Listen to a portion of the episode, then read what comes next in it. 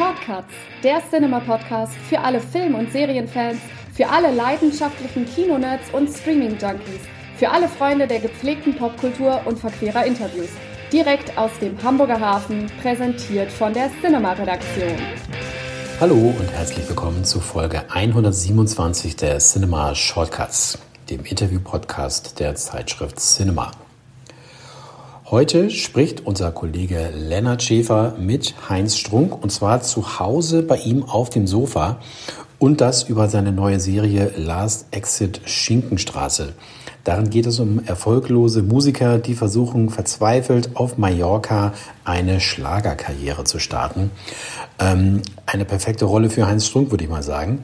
Und im Interview erzählt er, wie es war, am Ballermann zu drehen, wie die Arbeit mit Amazon Prime aussah, die die Serie produzieren, bei welcher Trash-TV-Sendung er seine Figuren geklaut hat und natürlich über seinen Werdegang vom Tanzmusiker zum inzwischen sehr angesehenen Bestsellerautor. Viel Spaß mit Heinz Strunk. Wir sprechen heute über Last Exit Schinkenstraße und ich habe in der Vorbereitung einen Podcast gehört, da warst du bei Hotel Matze zu Gast. Das war 2021. Und da hast du erzählt, du hast die Idee so grob schon seit irgendwie 20 Jahren und das wäre so angedacht als eine Doku von einem Typen, der nach Malle geht und dort dann äh, durchstartet als, als Pierre Panade. Jetzt ist es aber Fiction geworden. Äh, was hat die da für einen Weg durchgemacht, die Serie? Habe ich das tatsächlich gesagt? Da ja. kann ich mich gar nicht mehr dran erinnern. Also ich weiß nur, dass verrückterweise nach meinem, äh, nach meinem ähm, Anwesenheit bei Hotel Matze mich einige Anfragen ereilt haben. Und ähm, ähm, die Idee zu Last Exit Schinkenstraße habe ich sicher noch keine 20 Jahre. Was ich allerdings schon seit vielen Jahren mache, ist so Art Parodien auf solche Songs äh, schreiben. Genau nur, für, nur, für, mich. Äh, ähm, ähm, hat, hat bis, bislang ja noch nicht der, das Licht der Öffentlichkeit erblickt. Und ähm, auf jeden Fall hatte ich diese Idee ähm, mit, den, mit so zwei abgehalfterten Tanzmuggern. Da schließt sich auch der Kreis zu meiner eigenen Biografie oder zu Fleisch, mein Gemüse auch, äh, die nun da irgendwie am Ballermann ihr Glück versuchen. Äh, also wann genau ich die hatte, das lässt sich für mich auch gar nicht mehr richtig nachvollziehen. Ähm, auf jeden Fall war das, war das äh, Hotel Matze äh, tatsächlich der Startpunkt. Ab da wurde es so gewissermaßen ernst. Also da, da wurde aus einer Idee ähm, äh, äh, wurde eine Ausführung. Ja. Und äh, ich kannte den, den, ähm, den einen Kollegen, der jetzt äh, Producer ist bei Leonine, schon länger von TV Total damals. Ein sehr, sehr angenehmer Typ, der auch die, die Serie als, als Producer betreut hat, von vorne bis hinten. Und äh, dem habe ich das gepitcht und der hat das dann seinen Chefs weitergeleitet und äh, die fanden es auch gleich gut und dann war das, also diese ganze Serie war, war muss man sagen, war ein glatter Durchmarsch. Und war das dann auch schon direkt bei Prime Video? Oder? Nee, am Anfang war es, war es äh, noch nicht bei Prime. Und äh, das hat sich dann im Laufe der Zeit so ergeben. Ähm, äh, und da ich bin mit der, mit der, mit der, mit dieser sozusagen mit dieser Konstellation mehr als zufrieden. Also es ist nicht nur so, dass das natürlich als Plattform, um geht darum, Leute zu erreichen, irgendwie äh, konkurrenzlos ist neben Netflix, aber ich Prime, glaube ich, noch, noch eine andere Durchschlagskraft. Und ich muss auch sagen, dass die, dass die inhaltliche und redaktionelle Arbeit irgendwie, äh, die die geleistet haben, echt top war. Mhm. Das war also, man denkt ja immer, oder man denkt möglicherweise, dass die, das muss alles so glatt gebügelt sein, auch so total Mainstream und da darf nichts irgendwie, äh, aber sie auch Discounter, so ist es ja mhm. gar nicht, ne? Ja. Ähm, und deswegen habe ich die, auch die redaktionelle Arbeit mit unserem äh, äh, ähm, Amazon-Typen als irgendwie total äh, gewinnbringend äh, empfunden und es gab auch nie irgendwie, dass, dass, äh, dass mir irgendwas gestrichen werden sollte. Ja. Dass ich so verrückte Ideen hatte, die wo sagen, na das kannst du aber nicht bringen. Gab's, gab's auch, gab's, gab's keine einzigen. Ja. Du hast eben schon die, die Songs erwähnt, die du ja schon, an denen du schon länger arbeitest und äh, da mich gewundert, bei der Serie steht dann am Ende Interpret Heinz Strunk aber Musik und Text Matthias Halfpappe, der ja Ach, steht das da? du bist, ja. Ah, okay, ich dachte, das wäre ja, eine bewusste, eine nee, bewusste muss, Entscheidung gewesen. Nee, das muss geändert werden. Okay. Ja, aber das hat mich nämlich gewundert. Ich dachte, sind das für dich zwei verschiedene Typen? Aber da nee, steckt nee. gar nicht so viel Psychologisches dahinter. Nee, gar null. Also, das, also natürlich bin ich bei der GEMA unter meinem bürgerlichen Namen gemeldet. Ja. So, äh, aber, äh, aber natürlich muss da, kennt ja, kennen möglicherweise die wenigsten. Also das ist dann auch ein bisschen zu viele, zu viel Insider-Info. Ja. ja. Äh, hörst du denn selbst gerne Schlager? Nee. Nee. Okay. Ich höre das, also ich, ich äh, morgens äh, gucke ich immer so, gibt ja seit, seit einem Jahr gibt es irgendwie plötzlich aus, aus dem Nichts gibt es irgendwie so zehn Musiksender. Hm. Also es gab früher ja nur, gab es ja Viva und MTV, den Viva gab es gar nicht mehr, den gab es nur noch MTV und jetzt gibt's jetzt gibt's äh, Viva, äh, äh MTV, ähm, ähm, Deluxe Schlager, Deluxe und noch die Baller, es gibt sogar Ballermann TV. Ich bei, beim Entertain. So zehn Dinge, ich gucke mir das immer an, das ist so die Faszination des Schreckens. Ja. Also weil das einfach der deutsche Schlager heutzutage ist, äh, der hatte ja mal wirklich, der hatte ja mal wirklich eine, eine, eine relativ okay Qualität, aber so, äh, das, davon ist nichts mehr, nichts mehr übrig. Äh, ich glaube, Roger Willemsen wurde mal gefragt, warum er so Trash-TV guckt. Und der hat äh, dann gesagt, das ist Konträrfaszination. Ach so, ja. Gut, das, ist das äh, auch so etwas bei dir? Oder? Ja, äh, ja ich, auf das Wort wäre ich nicht gekommen. Klingt für mich ein bisschen ausgedacht. ja. Aber ich habe das immer schon gerne, gerne mal geguckt. Aber ich gucke sowieso, also ich gucke echt nicht mehr viel fern. Irgendwie ähm, äh, ich, äh, ich, so also tagsüber Fernsehen gucken, das ist echt was für Loser. Das packe pack ich nicht mehr. Aber wenn, äh, also ich habe da so ein paar Sachen, die ich sehr gerne gucke. Das absolute Favorite ist, ist äh, First Days an Tisch für zwei auf Vox. Ne? Ja. Das ist wirklich äh, unglaublich. Da habe ich auch sehr viele Sachen schon ähm, bezogen. Und, äh, und dann natürlich die, die Wollnis. Natürlich, ja. So. Aber so, so diese, diese, äh, also DSDS und, und Bachelor und äh, das Supertalent und, und äh, diese ganzen, diese ganzen Formate, die gucke ich, finde ich völlig öde. Also eigentlich bleibe ich denn bei dem Dokus-Dings. Ja. Ähm, also wenn du jetzt nicht direkt eine, eine intrinsische Begeisterung für Schlager hattest, dann frage ich mich, musstest du da irgendwie recherchieren? Ich habe gehört, als du das Buch über Fritz Honka geschrieben ja. hast, da hattest du irgendwie 18 Prozessakten, ja. die du durchgewälzt hast. Wie war das jetzt und war es schlimmer? Nein, man, ich musste gar nicht recherchieren. Also das, äh, zum einen bin ich ja mit Musik und Schlagern, äh, was ist aufgewachsen und habe das durch meine Tanzmusikzeit ja auch irgendwie immer, war das ja immer präsent und das, ich habe ja nach wie vor, ähm, also ich bin jetzt nur noch wirklich im, im Neben Nebenberuf Musiker, aber man kriegt ja, man kriegt das ja alles mit. Man kriegt ja das mit um Laila oder ein Stern, der deinen Namen trägt, diese Sachen, die sind ja so all, allseits präsent, da muss man ja gar nicht recherchieren. Ja. So. Du hast dich ein bisschen verändert für die Rolle, frisurentechnisch. Ja. Und also wer da mal den Trailer sieht oder natürlich auch die Serie direkt, ähm, der, der, kann dich da bewundern mit neuer Haarpracht, die du dann ja auch privat tragen musstest. Ja, ja. Wie, wie war, wie war das? Ja, das war schrecklich, muss ich wirklich sagen. Das war ähm, diese, es ging ja darum, den, den, die Figur Peter Voss ist ja ein ganz armer Loser, äh, wirklich ein armes, armes Würstchen und der muss natürlich dann auch entsprechend so aussehen und äh, da wir uns entschieden haben, meine, mein, weil ich ja doch relativ äh, vollen Haarwuchs habe, ähm, das zu nutzen und äh, was ja auch ein Zeitersparnis bedeutet, mhm. weil sonst muss er ja jeden Tag eine Perücke knüpfen und so. Ähm, und da musste ich halt irgendwie als Peter Voss auch so rumlaufen und das war ich hatte das Gefühl, irgendwie am Ende war ich mehr Peter Voss als Heinz Strunk. Und das war irgendwie etwas beklemmend. Also ich habe mich echt also auch so gefühlt, wie der Typ aussah. Okay, also wenn du morgens in den Spiegel geguckt hast. Nee, gar nicht. Ach, gar nicht. Gar nicht ich mag, nee, ich mag, also, guck sowieso nicht so oft in den Spiegel. Äh, aber das, äh, das habe ich dann, habe ich dann, habe ich dann vermieden. Also ich konnte das kaum. Ich kann, das war, fand ich wirklich schwer erträglich. Ja.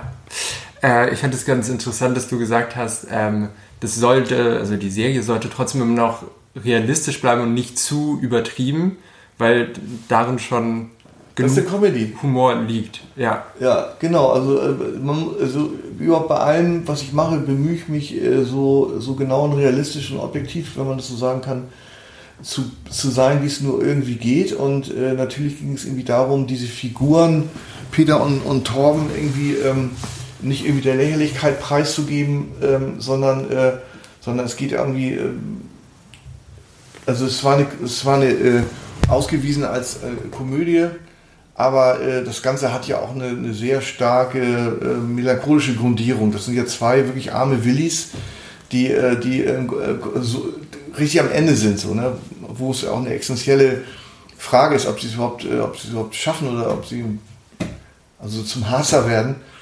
Und, und, und das war mir sehr wichtig. Ähm, ähm, dass das eben auch mitschwingt, weil es, glaube ich, auch eine der, der ähm, einzigen Möglichkeiten, um Publikum zu binden. Mhm. Weil wenn, wenn, wenn, wenn die Figuren irgendwie äh, sozusagen keine Empathie auslösen, dann, äh, dann ist man schnell in so einer kom komplett oberflächlichen Klamauk-Comedy-Welt. Ja. Und da, das galt es un unter allen Umständen zu vermeiden.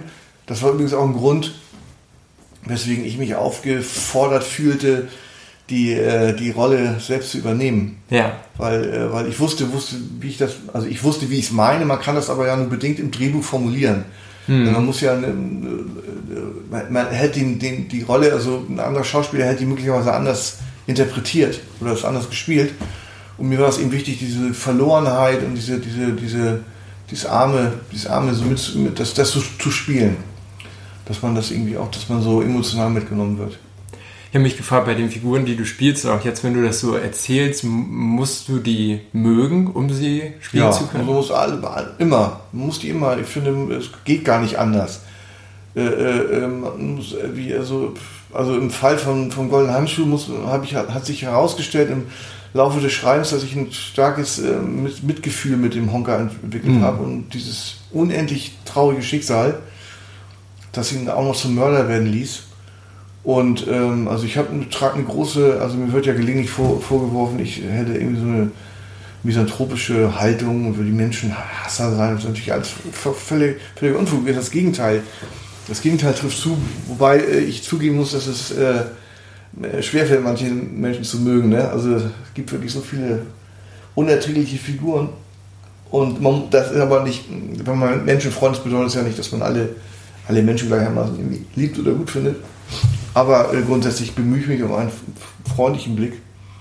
Und das war eben jetzt auch in der bei Schinkenstraße auch so ganz klar. Ich glaube auch nicht, dass natürlich einige, einige sind übertrieben. Ich habe mich ja ähm, bei der Familie von, von, von Torben habe ich ja an den Wollnis bedient. Ja. Ne? Auch sprachlich habe ich ja ganz viel, sind ja auch Originalsätze von Silvia Wollny, die da, die da, die da äh, äh die äh, der Frau da in den Mund gelegt werden. Und das natürlich eine übertriebene äh, RTL 2 Doku-Soap-Familie, die da so. Aber auch die sind nicht irgendwie, ähm, auch die sind ist keine, keine Klamauk, äh, keine Klamauk-Truppe. Ja. Also auch die, die finde ich irgendwie gut, gut getroffen. Ihr habt auch auf dem Ballermann direkt gedreht. Ja, das ließ sich ja nun nicht vermeiden, ne? Man konnte das nicht in Babelsberg nachbauen. Oder nee. So. äh, wie, was war das für ein Erlebnis? Ach, das war irgendwie, äh, war, war jetzt irgendwie, hat sich nur unwesentlich von dem, von den Drehs unterschieden, die wir in Hamburg hatten. Einige Sachen waren, waren anstrengend, wenn man da, wenn man da eben äh, direkt am, an der Promenade gedreht hat oder am Strand, dann konnte man das ja nicht absperren oder, oder das alles komplett mit Statisten äh, besetzen da musste man ja mit dem Vorlieb nehmen, wer da so längs geht und so. Die wussten oft nicht, was macht die denn hier und so. Nee, wollen so. Also es war ein bisschen, das fand ich ein bisschen anstrengend. Ja. Ähm, und, äh, und dann der sehr anstrengende Drehtag, als wir sämtliche Musiken aufgenommen haben am, äh, in einer, einer Disco. Da hatten wir so einen Tag und dann haben wir alle. Ein Drehtag, ja. Ja, das Budget ist, ist, äh, ist nicht, äh, ist kein Hollywood kein Hollywood-Budget gewesen und da muss, mussten wir schon äh, echt, echt haushalten. Ich fand, das sah aber wirklich sehr, sehr, sehr gut aus. Also ja, das ist sehr der, der, der, die Kamera auch. Ja, ja. das ist ja. der, das ist wirklich der, der, der, der Achse ähm, äh, Oberbeleuchtung und und und äh, ähm, äh, der wirklich fantastischen Kameraarbeit von Fabian Spuck zu verdanken, dass es so so toll aussieht, ne? Ja. Aber ihr hattet insgesamt 32 Drehtage, habe ich ja. gelesen, für sechs Folgen. Ja. Ah, 30 Minuten, das ist ja wirklich. Naja, das sind weniger. Also wir haben. Sogar ähm, weniger. Also es sind, es sind insgesamt 132 Minuten. Äh, also Serie, ja, ja, genau. Die sind nicht alle eine halbe Stunde lang. Nee, genau, die stimmt manchmal auch so 25. Der kürzeste, glaube ich, so, 19, ja. 19 bis so. Also ich glaube 30 hat gar keine, hat gar keine einzige Folge. Ja, aber so um den Dreh. Aber trotzdem, also genau, dann 20 bis, bis 28, aber trotzdem äh, hatte ich das Gefühl, wenig Drehtage für die Minuten, die es am, am Ende ja, ja, sind. Schon, ähm, war schon sportlich. Ja. Haben, alle, haben alle so empfunden auch. Ja, aber ihr habt es geschafft. Wie war denn die Zusammenarbeit mit Marc Hosemann? Ja, sehr gut. Hat man, glaube ich, auch gespürt, dass wir so als, als Achse, äh, als so Buddy, äh, Buddy-Komödie, äh, dick und doof, 2.0 ganz gut funktionieren, fand ich so. Das war auch beim Casting schon spürbar, deswegen haben wir uns ja auch für haben wir auch für uns für Mark äh, alle, also haben sich alle für Mark entschieden. Kanntet ihr euch schon vorher? Ja, flüchtig. Wie war das mit den Leuten, die Gastauftritte hatten? Waren die leicht zu überzeugen? Also das waren ja, würde ich mal sagen, Leute aus dem aus deinem Bekanntenkreis. Ja, ja. Aber auch so Leute wie Mickey Krause oder HP Baxter. Waren die direkt an Bord? Ja, also äh, HP kenne ich ja auch schon seit 15 Jahren so. ungefähr und ähm, und aber ich hab, bin jetzt auch mit, ihm befreundet. Ähm, aber das war relativ einfach. Und bei Mickey war, war es auch, den haben wir besucht da in, in Wettringen, wo er lebt. Also der Producer und ich sind da hingefahren und, und äh, hat seine Frau hat Lasagne gemacht. Und dann haben wir da irgendwie ein paar Stunden zusammengesessen und ähm, am Ende hat er praktisch ähm, hat er hat er äh, äh, zugesagt. Ja. Wobei das dann noch äh, dauerte, das war das war zu einem Zeitpunkt, wo das dann noch gar nicht äh, die Verträge noch gar nicht unterschrieben waren. Also es hätte hätte noch noch scheitern können. Es war im war mal eben das mal überlegen. Das war im Winter, es war im Januar oder Februar 22 haben wir haben wir, ah. haben wir ihn besucht. Ja. Gedreht haben wir dann erst äh, anderthalb Jahre später. Ja. Äh, du hast eben schon gesagt, ihr hattet eigentlich relativ, oder nicht relativ, ihr hattet viele Freiheiten so und da wurde nichts rausgestrichen. Ähm, trotzdem habe ich mich gefragt, wenn du ein Buch schreibst, dann hast du mal erzählt, dass du dann das rumschickst an irgendwie so zehn ja, Leute, ja. die dir nahestehen. Wie ist das jetzt bei so einer äh, Serie? Schickst du dann das Drehbuch vorher mal rum? Nö. Oder gibt es da gar nicht so den Raum? Nee, das, für, so, nee da, das, da sprechen ja von Anfang an auch genug Leute mit. Okay. Also es ist ja irgendwie, in der Regel ist es ja so eine, so eine ähm, so eine Zusammenarbeit äh, zwischen, zwischen ähm, Produktionsfirma ist ja Leonine, dann Amazon und mir. Und bei Leonine allein sind ja zwei, drei Leute, die das, die das lesen. Da muss ich nicht noch irgendwie meine Freunde oder meinen Lektor, ja. meinen Buchlektor da bemühen. Und, ähm, und später äh, ist der Regisseur ja auch noch, der, der, der, der auch noch, der auch noch eingreift. Okay, das heißt, du hast dann auch das irgendwann abgegeben, mit dem Drehprozess, also als es dann an den Regisseur ging? Ja, ja, irgendwann, irgendwann war ich, äh, ich war natürlich immer äh, in meiner Funktion als Drehbuchautor war ich auch immer, wir haben immer so vorher besprochen äh, oder während der Szene auch irgendwie oftmals war, haben, wir, haben wir gekürzt. Ja. Also einfach mal so sag, überflüssige Sätze rausgestrichen. Man hat sich immer noch mal verständigt, aber ich bin ja auch, ich war ja in ich war ja, während der Dreharbeiten war ich ja, war ich ja, war ich ja ein Schauspieler. Ich bin dann ja auch froh, wenn ich mich mhm. da um die Sachen nicht auch noch kümmern muss. Okay. Das kann ich gar nicht leisten. Also so, ich, also noch. Die verschiedenen Rollen. Ja, so dennoch, ne? Also ein Drehbuch ist ja geschrieben, ist abgenommen, das soll dann auch so verfilmt werden.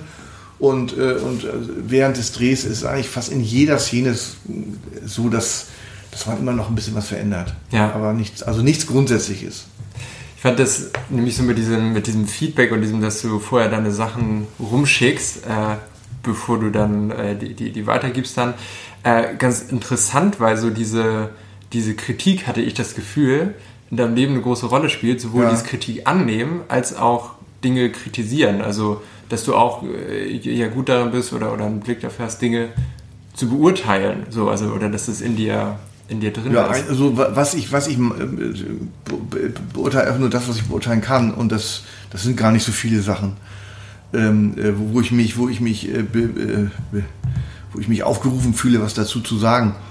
Bekanntermaßen habe ich mich ja nun schon oft ausgelassen über den ähm, Zustand der deutschen Humorlandschaft. Und ähm, ansonsten über, ich äußere mich gar nicht so viel, aber ich finde, diese Kritikfähigkeit ähm, wenn man die nicht mitbringt, dann kann man es, kann man's, also glaube ich, vergessen. Also die, so die Leute, die so eine, äh, es gibt ja Leute, die haben so eine Hybris und mal glauben, sie wissen alles eh am besten.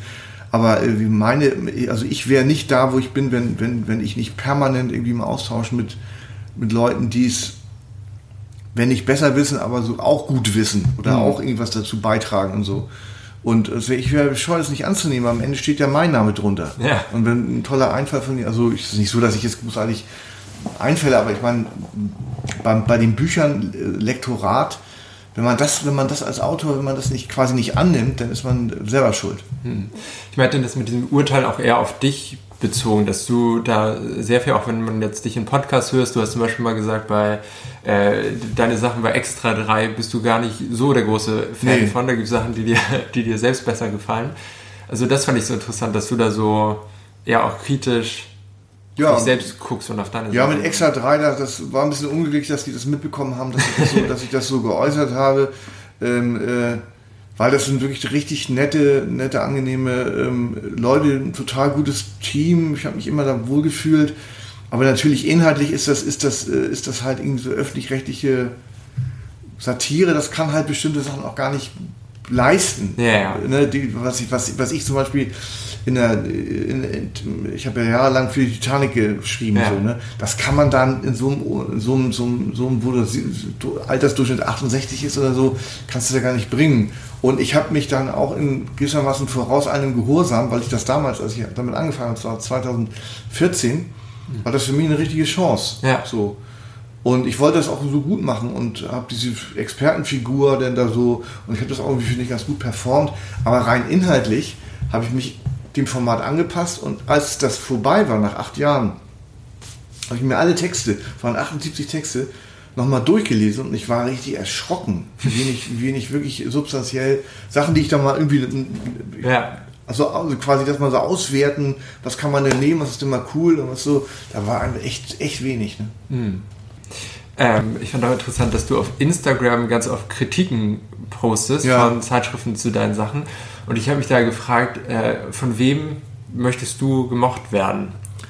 Von äh, eigentlich allen relevanten Leuten. Und das ist, ist ja, äh, passiert ja auch. Also der gelbe Elefant jetzt ist ein, finde ich, ein sehr gutes Beispiel da gab es irgendwie bis auf einen, einen Verriss im Stern, der war so schlecht geschrieben war, dass man ihn gar nicht ernst nehmen kann.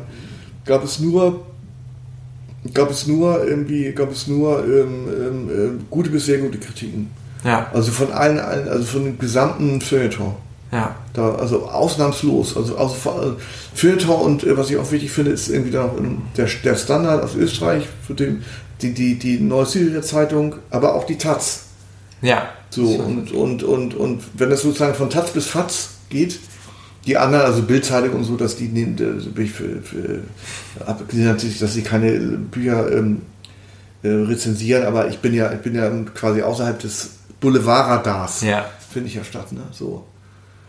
Und da finde ich schon, dass man, dass das, also mehr geht eigentlich nicht, also sowohl Publikumserfolg als auch ähm, bei den Kritikern, finde ich schon, das ist schon gut.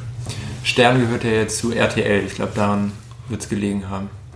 Die sind jetzt so. nicht mehr. Guna und Ja gehört ja jetzt zu RTL. Nee, glaube, das glaube nee, glaub ich, dass das da, der Verfall. Dann. Haben die vielleicht auch, nee, nee, nee ich glaube, dass also die, die der, davor, das der ja 60 geworden und dann hat der, hat der, äh, habe ich im Stern vier Seiten bekommen, am Spiegel auch. Und äh, da haben die jetzt vielleicht auch mal gedacht, jetzt jetzt wollen wir mal irgendwie ähm, die, die Heinz Strunk Lobhudelei, lassen wir jetzt mal irgendwie, äh, jetzt setzen wir mal jemanden der den Scheiße findet. Zum Ausgleich. Ja, genau. Ist ja auch okay. Äh, du hast eben schon äh, angesprochen, dieses Thema mit Comedians, dass du da kritisch bist und dass du auch diesen Begriff ja nie so für dich angenommen hast und ja. eher sagst Humorist so oder, oder Komiker. Ähm, hast du denn Probleme so mit den Begriffen Schriftsteller oder Schauspieler? Weil nö, da sind ja das, auch.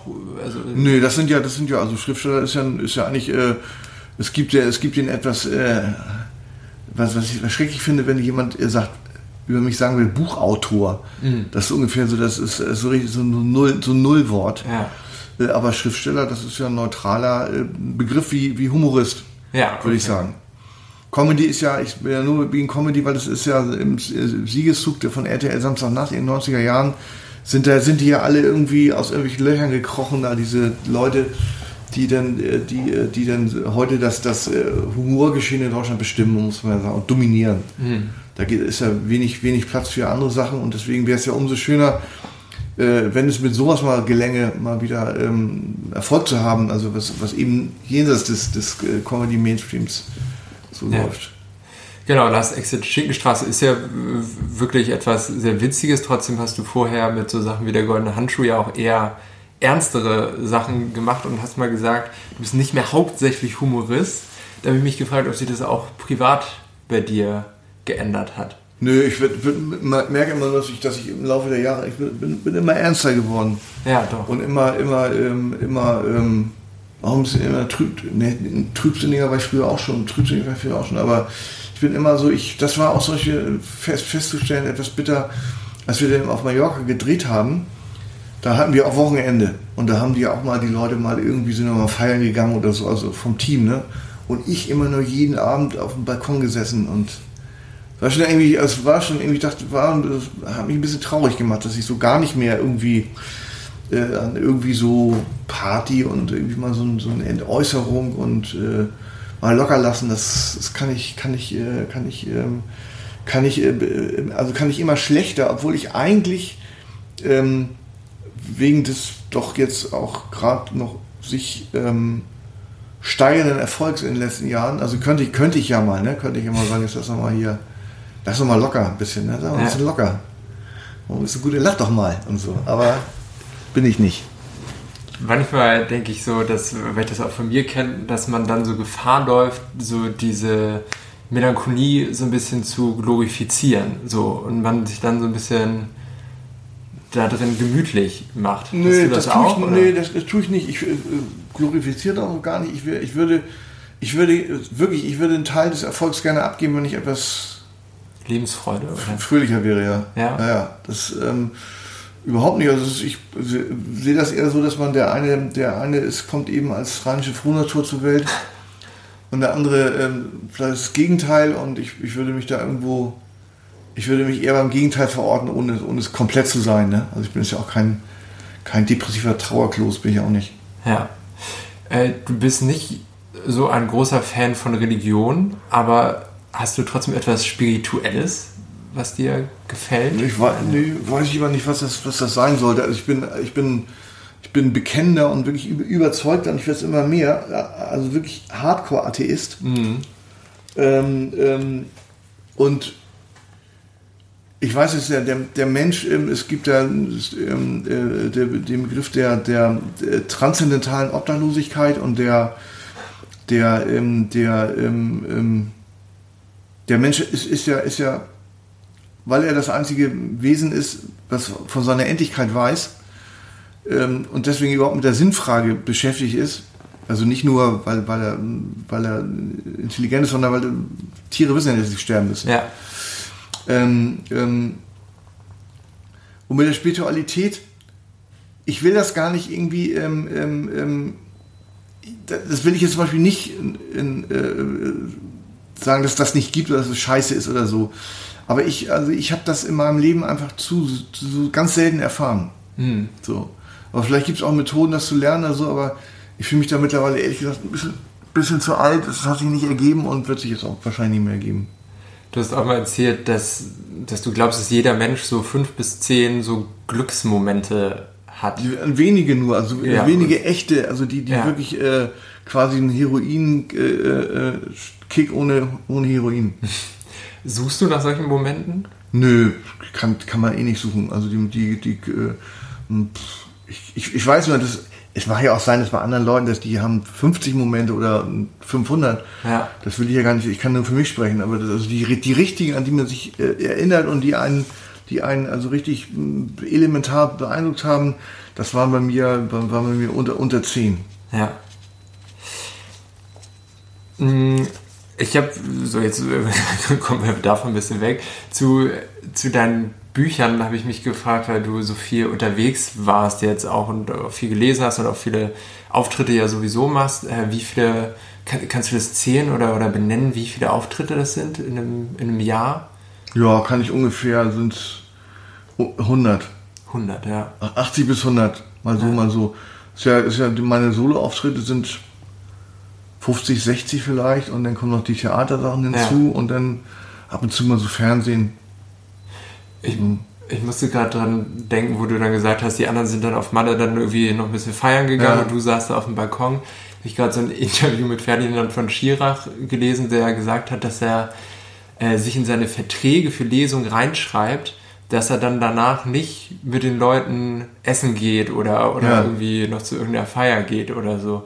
Wie ist das bei dir? Genießt du das dann? Und, und, und nee, ich brauche gar nicht meine Verträge reinzuschreiben. Das, äh, das ergibt sich sowieso so nie. Okay, wirklich? Ne, ja, nie. Also was ich, was ich mache, was ich irgendwie ganz, ganz, äh, äh auch für mich psych psychologisch ganz wichtig finde, dass ich hinterher immer noch an, äh, dass ich immer hinterher noch, noch äh, signieren gehe. Ja. So, ne? Also das mache mach, mach ich auch, weil ich sonst, ich sehe ja gar nicht, wer da überhaupt war. Ja. Also ich, ich komme auf die, also ich sehe die Leute vorher nicht Und äh, wenn ich auf die Bühne komme, dann ist es dunkel im Saal. Ich, also ich würde, wenn ich das nicht machte hinterher, dann würde ich überhaupt nicht wissen, wer da, wer da gesessen hat. Ja.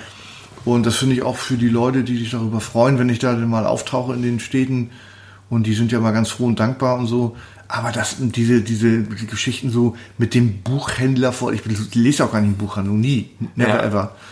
Ähm, mit dem Veranstalter, dass die hinterher noch in eine urige Weinstube gehen Genau. wollen oder so, das passiert, passiert nie, wirklich ne, nicht. Ich hab das jetzt, mache das seit 20 Jahren. Also ich, Hast es zu verhindern gewusst? bisher? nee, das hat sich ja einfach nicht, die, die, Leute, die Leute wissen das auch. Ja, Die okay. spüren das auch und Ja. die wollen das auch selber nicht. Die Wenn ich irgendwo im Zack in Düsseldorf auftrete oder, oder in den ganzen Clubs da Ja. so in, in, in, im Volkstheater in München, ich führe mal viel Theater jetzt, da sind die, ey, das, die arbeiten da, die sind doch froh, wenn sie Feierabend haben. Das stimmt, ja. So. Du machst neben Theater und den, den Soloauftritten und auch Lesungen, ähm, genau, machst ja verschi- viele verschiedene Sachen, also von, von irgendwie Hörspielen, Podcasts. Ja, habe ich jetzt alles aufgegeben. Okay, aber trotzdem sind es immer. Habe ich, hab ich mal gemacht. Ich habe ich hab, also ich hab wirklich viel gemacht im Laufe des, des Lebens. Ne? So Ja. viel ausprobiert. Ein paar Sachen sind auch ganz gut geworden. Oder das meiste ist eigentlich ganz gut geworden. Es ist kommerziell meistens nicht, nicht, äh, nicht sonderlich. Also die ersten 20 Jahre vor allem. Und, und Podcast, das Podcast äh, war, war kein großer Erfolg beschieden. Ähm, den den ähm, Extra 3 habe ich dann nach acht Jahren, war der auch mal gut. Und, äh, und die Intimschatulle, das das ist leider etwas unerfreulich geendet. Aber ich würde das heute auch nicht mehr machen. Also ich würde keine Kolumne mehr schreiben, Ja. weil ich möchte, möchte die Zeit, die ich, die ich so habe, möchte ich so mit dem Wesentlichen zubringen. Das heißt irgendwie Bücher schreiben oder jetzt in dem Fall Drehbücher. Okay. Das heißt also, weil ich mich gefragt habe, wie so dein Jahresplan aussieht, ob das dann irgendwie vormittags äh, Buch schreiben und dann nachmittags Hörspiel machen oder so. Nee. Oder, oder und dann Januar, Februar das und dann, oder ist Nee, jetzt mehr sagen- Konzentration auf, auf eins? Ja, eigentlich äh, ist immer, immer, immer gut, wenn man sich auf, ähm, auf, äh, auf die Sachen, also was heißt immer gut, kann jeder machen, wie er will, aber ich äh, äh, konzentriere mich jetzt auf die Sachen, von denen ich weiß, dass sie funktionieren. Ähm, oder von einigermaßen abschätzen kann, wie es funktioniert. Und alles, andere lasse ich sein. Und, und, ähm, und im Moment bin ich jetzt für die nächsten Monate, ähm, schreibe schreibe ich einen Roman. Das wird auch noch bis also bis weit ins nächste Jahr hineingehen. Und die Dreharbeiten waren, waren, äh, das war richtig toll für mich. Also das muss ich sagen. Das, ich habe zwar eben gesagt, mit dem, mit dem von wegen, mit dem die anderen feiern gegangen, ich nicht und so, aber speziell in Hamburg, das war mal ganz toll, im, im, wieder im Team zu arbeiten. Das mache Ja. ich ja auch, das ist ja auch so selten. Und dies ist ja so ein Film ist ja immer, so- wird ja alles total gut organisiert. Dann wird man uns abgeholt, man bekommt was zu essen und man muss nicht immer alles selber organisieren und bestimmen und so. Und wir hatten also so eine tolle, also muss ich wirklich sagen, also so, ich glaube, alle haben das so empfunden. Äh, Es war so ein, also so ein tolles, tolles Set. Also alle haben so wahnsinnig gut und professionell gearbeitet. Ich hatte auch das Gefühl, dass alle der Meinung waren, dass es ein lohnenswertes äh, Projekt ist. Ja. Das ist jetzt ein Projekt für Prime Video, so Hörspiele und Podcasts hast du auch gemacht für, für Spotify. Das heißt auch Ja. so bei den neuen Sachen mitgegangen. Ähm, bist du da oder, ist das ein Anliegen, dass du dann, wenn es so neue Trends gibt, dass du dabei bist? Also wann, wann, wann kommt die erste VR-Brillenproduktion?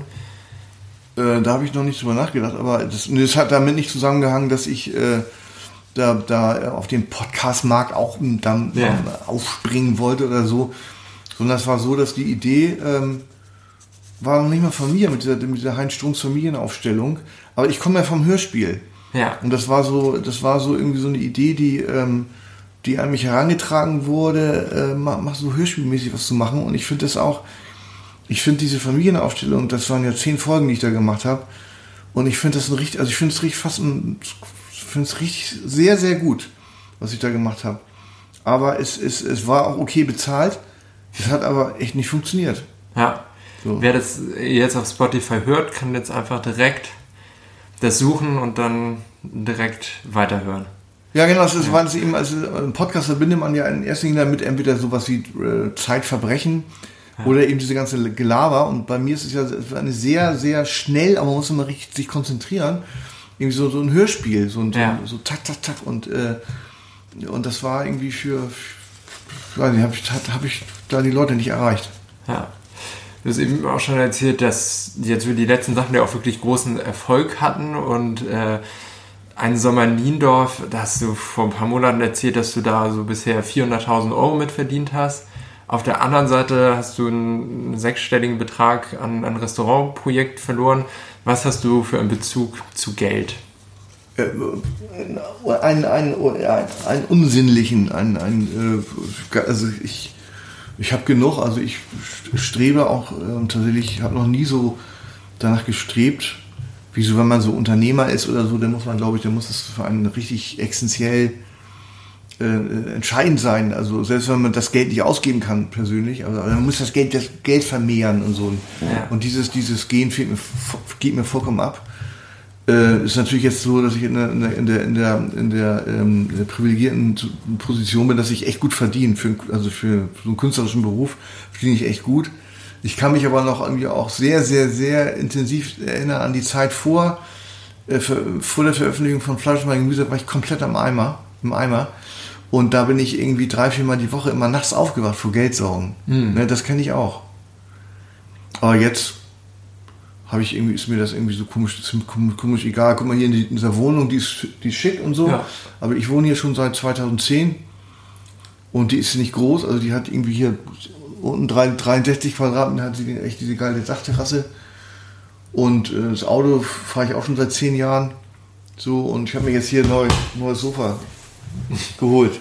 So, das habe ich mir mal so. Aber ansonsten lebe ich auch nicht auf großem Fuß oder so.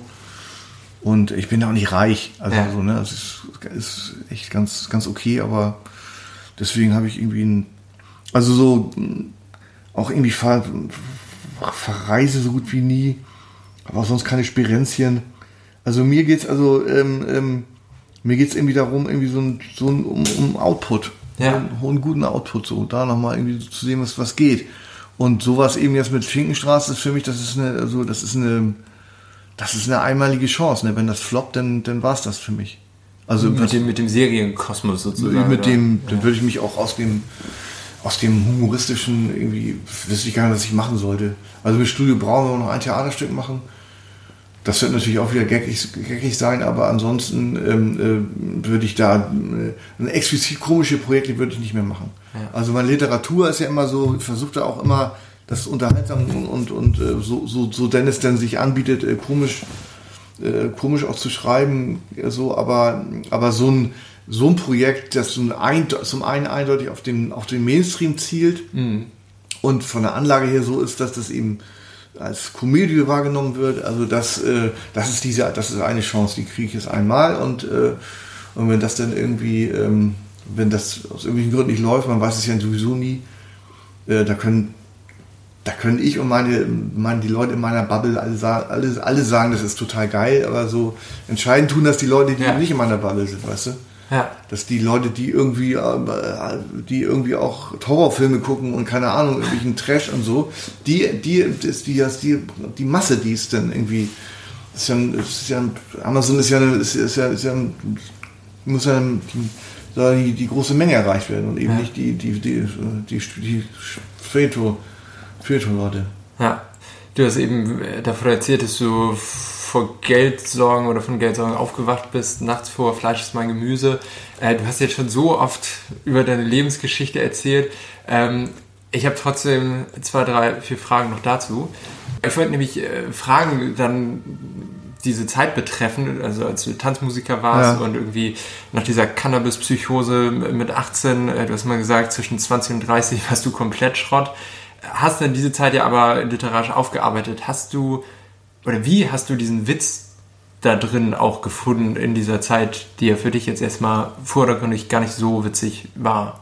Das kann ich gar nicht, äh, das kann ich gar nicht beantworten. In Wahrheit, das ist so, ich habe äh, bis 30 habe ich, ich, habe ich mich als Musiker begriffen und ähm, ja, habe ja Tanzmusik gemacht. Ich habe ja natürlich auch noch andere Vorstellungen gehabt, was, was, ich wollte natürlich auch einen äh, Hit schreiben oder so hat ja alles nicht, nicht, nicht, nicht geklappt. Und dann habe ich mit 30, habe ich dann so auch äh, da, das ist ja eh, eh schon, also eigentlich, wenn es mit 25 noch nicht geschafft, dann sollte man die Finger von Popmusik lassen. Und äh, das trifft ja auch in 99% der Fälle zu.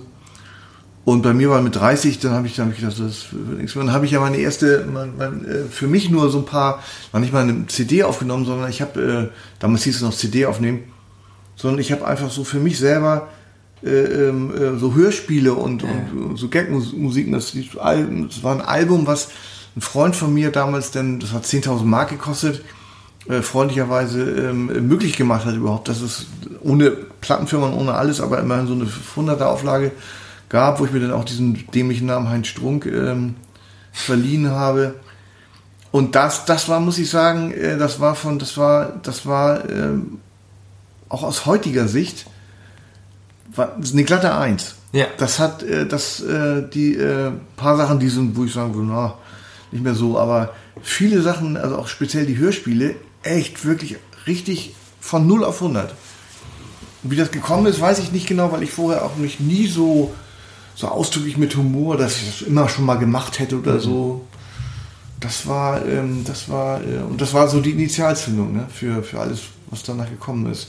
War zwar dann auch, hat noch mal zehn Jahre gebraucht, bis zum, bis zum, bis zum, da mit dem, mit dem quasi Durchbruch.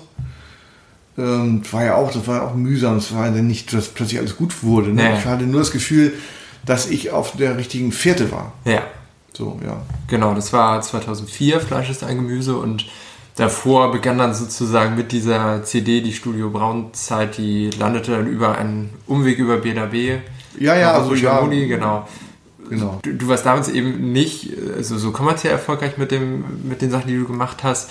Äh, glaubst du, dass die Sachen oder dass du dann erfolgreicher geworden bist, weil die Sachen besser wurden oder einfach weil du von mehr Leuten gesehen wurdest oder mehr Leute das entdeckt haben? Ja, ich bin ja erfolgreich, äh, erfolgreich bin ich ja nicht als Humorist geworden, sondern, sondern als, als, als Autor, als ja. Schriftsteller. Das war ja was ganz anderes, das hatte ich auch noch nie gemacht. Ich, das war ja mein, mein Debüt und äh, natürlich hat kein Mensch, kein Mensch, auch im Verlag, ähm, äh, drauf gesetzt, dass, dass, dass mit einer, dass eine Geschichte über eine norddeutsche Muckerband deren Protagonist ein pickliger Typ ist, der mit seiner Mutter zusammen wohnt, dass das ein, dass das ein Erfolg wird. Ja. Kein Mensch. Deswegen ist es ja auch nur im Taschenbuch erschienen. Es ist ja noch nicht mal, ist ja bei Robert nicht im Hardcover erschienen. Ja. Ähm, genau, 4000 Exemplare waren das, die gedruckt wurden. Ich glaube, ja, Ende, 4000. Und am Ende wurden 400, über 400.000 ja. verkauft. Also, das zeigt ja die. Ja, das war wirklich eine, eine das war wirklich eine einmalige, äh, also, konnte man, das war ein Moment, wo ich, einer der wenigen Glücksmomente, wo als, als ja. ich merkte, dass das Ding geht auf, dass das wird, das wird jetzt was, das war schon, das war schon be sehr bewegend. Du hast aber auch mal gesagt, dass der Erfolg jetzt so dein Leben grundsätzlich nicht so, so wahnsinnig verändert hat. Es gibt ja dieses schöne äh, Boto Strauß-Zitat, was du ja. immer zitierst, dass der Mensch fertig gestimmt zur Welt ja, kommt. Irgendwie finde ich Jetzt langweilt es dich schon. gesagt, aber, aber ich glaube, das ist also irgendwie so ein, äh, man, beim Gewicht spricht man ja vom Setpoint. Ja. Beim Körpergewicht, ne? Dass jeder, dass es irgendwie so programmiert ist, dass jeder eigentlich so ungefähr, also wenn er sich nicht völlig gehen lässt, irgendwie so, so ein Gewicht hat und der Körper immer äh, bemüht ist, dieses, dieses Gewicht irgendwie ähm, äh, zu halten oder zu mhm. erreichen oder so, ne? Und, und ähm, ich glaube, dass es ein, so eine Art Setpoint auch gibt bei der, bei der Psyche. Ja. Das, ähm, das, äh, ja. Und, und wenn, wenn man, äh, natürlich ist man, wenn man einen großen Erfolg erzielt oder umgekehrt ein großes, mit einem großes Drama widerfährt, äh, dann ist man natürlich erstmal entweder euphorisiert oder total traurig, aber man ist ungefähr nach einem Jahr nach diesem, nach diesem Ereignis, sei es negativ oder positiv, äh, erreicht man wieder dasselbe, was ja. man vorher war. Und ja. da glaube ich auch dran. Deswegen ist es so, dies höher, schneller, weiter äh, äh, das, das bringt nichts. So, ne? Also zum Beispiel das einfachste versuchen, irgendwie die Reize zu erhöhen, indem man immer mehr mhm. konsumiert oder so. Ne? Ja. Das ist ähnlich wie Drogen, das funktioniert auch nicht. Ja. Genau, nach Fleisch ist mein Gemüse kamen dann viele, viele weitere Bücher, eigentlich kann man sagen, fast jedes Jahr so, so eins. Nee, auch in, äh, in den nee, letzten nee, Jahren, so in den letzten Ja, genau, in den letzten Jahren, also genau. am Anfang immer nur alle zwei Jahre. Genau. Ähm, ich habe hab natürlich ein bisschen recherchiert in den sozialen Medien ja. über dich, was die Leute so sagen. Und da hat jemand auf Twitter geschrieben, Heinz Strunk bringt dieses Jahr schon wieder ein Buch raus, der kann echt nicht chillen. Kannst du nicht chillen? Ja, kann man so sagen. Das kann man ja. unterschreiben. Ja, leider. Genau, das ist, äh, ähm, genau, das ist ähm, richtig, richtig erkannt. Ähm, damit kommen wir dann jetzt auch zum Ende mit dem nicht, nicht chillen können. Du hast schon gesagt, du schreibst gerade an einem äh, Roman. Ich wollte mal so ein bisschen abfragen, was denn noch so, so kommt demnächst. Ja, so demnächst. Also ich meine, ist ja nun wirklich genug gekommen. Ich habe jetzt gerade, was zum Beispiel, das ist jetzt echt, äh, das ist, scheint richtig voll zu floppen. Ich habe so ein, ich habe so ein, ähm, die Kesis. Ja, genau. Ist so ein schönes Buch. Und ich hatte auch genug, ähm, ich hatte auch genug ähm, äh, äh, mediale, äh, mediales Interesse und das war auch irgendwie ähm, Spiegel Online und SZ und alle haben was gemacht und so, aber es hat die Leute einfach nicht, gibt keinen Impuls für die, für die Leute, das zu, kaufen. Es ja. ist richtig, richtig, richtig harter Flop. Und, äh, und dann ähm, kommt ja noch ein Kalender, Maximize Your Life, oder ist schon erschienen, der wird aber dann erst ab Oktober so richtig verkauft. Für 24 sozusagen. Genau, und ähm, aber das ist ja auch ein Nischending, das weiß ich auch nicht, ob das, äh, was daraus wird. Und dann kommt nächstes Jahr der Roman, Zauberberg 2 heißt der. No Marsch zum 100. Geburtstag. Ja, ja, genau, am 20.11.24, dann wird der Zauberberg 100 und ja. dann äh, erscheint ja. mein Zauberberg 2. Und das ist aber ein ganz eigenständiger Jetzt wird Roman. geheiratet. ja, genau, so ungefähr. Ja. Und, äh, und ansonsten planen wir, wie gesagt, noch ein, ein, ein Stück mit Studio Braun im äh, Anfang 25 im Schauspielhaus hier auch wieder. Und ich habe natürlich ein paar Ideen für, für Bücher. Eins ist auch schon fertig, komplett fertig. Und ähm, ansonsten würde ich gerne, ich würde gerne ähm, ähm, ähm äh, ich habe eine komplett tragfähige Idee für eine zweite Staffel Schinkenstraße. Ja, okay. So, aber das ähm, müssen die Zuschauer entscheiden. Das müssen die Zuschauer entscheiden, ja. Äh, Gastauftritt in Discounter Staffel 3, glaube ich, ist ja. das, äh, kann man auch noch. Erfahren. Ja, ja, aber ja, ein, eine Tagesrolle war das ja. halt, ne? so ein kleiner, kleiner Auftritt. Und dann frage ich aus persönlichem Interesse noch, weil das immer mal wieder so gemunkelt wurde, die, diese achteilige Fraktus-Serie, Nee. Gibt es wahrscheinlich nicht nein, bei Sky, bei Sky ja. Komplett. So, ja. ja, ja, nee, ist überall. Schade, also, Fraktus gibt es sowieso nicht mehr. Und Jürgen, die Serie? Gibt es auch nicht. Gibt's auch leider, leider nicht, nichts, nicht, äh, nicht, äh, wurde nichts aus ärgerlichen Gründen. Ja, und eine Verfilmung von Sommer in Niendorf? Ja, das ist, äh, da sind wir gerade dran. Okay, aber das noch nicht spruchreif, Nee, das, nee genau, das ist, kann man noch gar nicht, also wir haben das also wieder mit Leonine zusammen also ich habe Treatment und, und äh, Exposé und sehr, sehr, sehr ähm, für eine achtteilige Folge habe ich, hab ich entworfen und, ähm, und, und werde auch das, die, die Bücher selber schreiben. Ja. Wird auch mitspielen. Und das liegt auch, das liegt auch gerade bei, das liegt auch gerade bei Amazon und so, aber da, ähm, da ist noch nichts entschieden. Ja, ganz tolles Buch fand ich. Und jetzt ganz tolle Serie, Last ja. Exit Schinkenstraße. Ja, vielen Dank ja. für das Interview. Vielen Dank für den Besuch.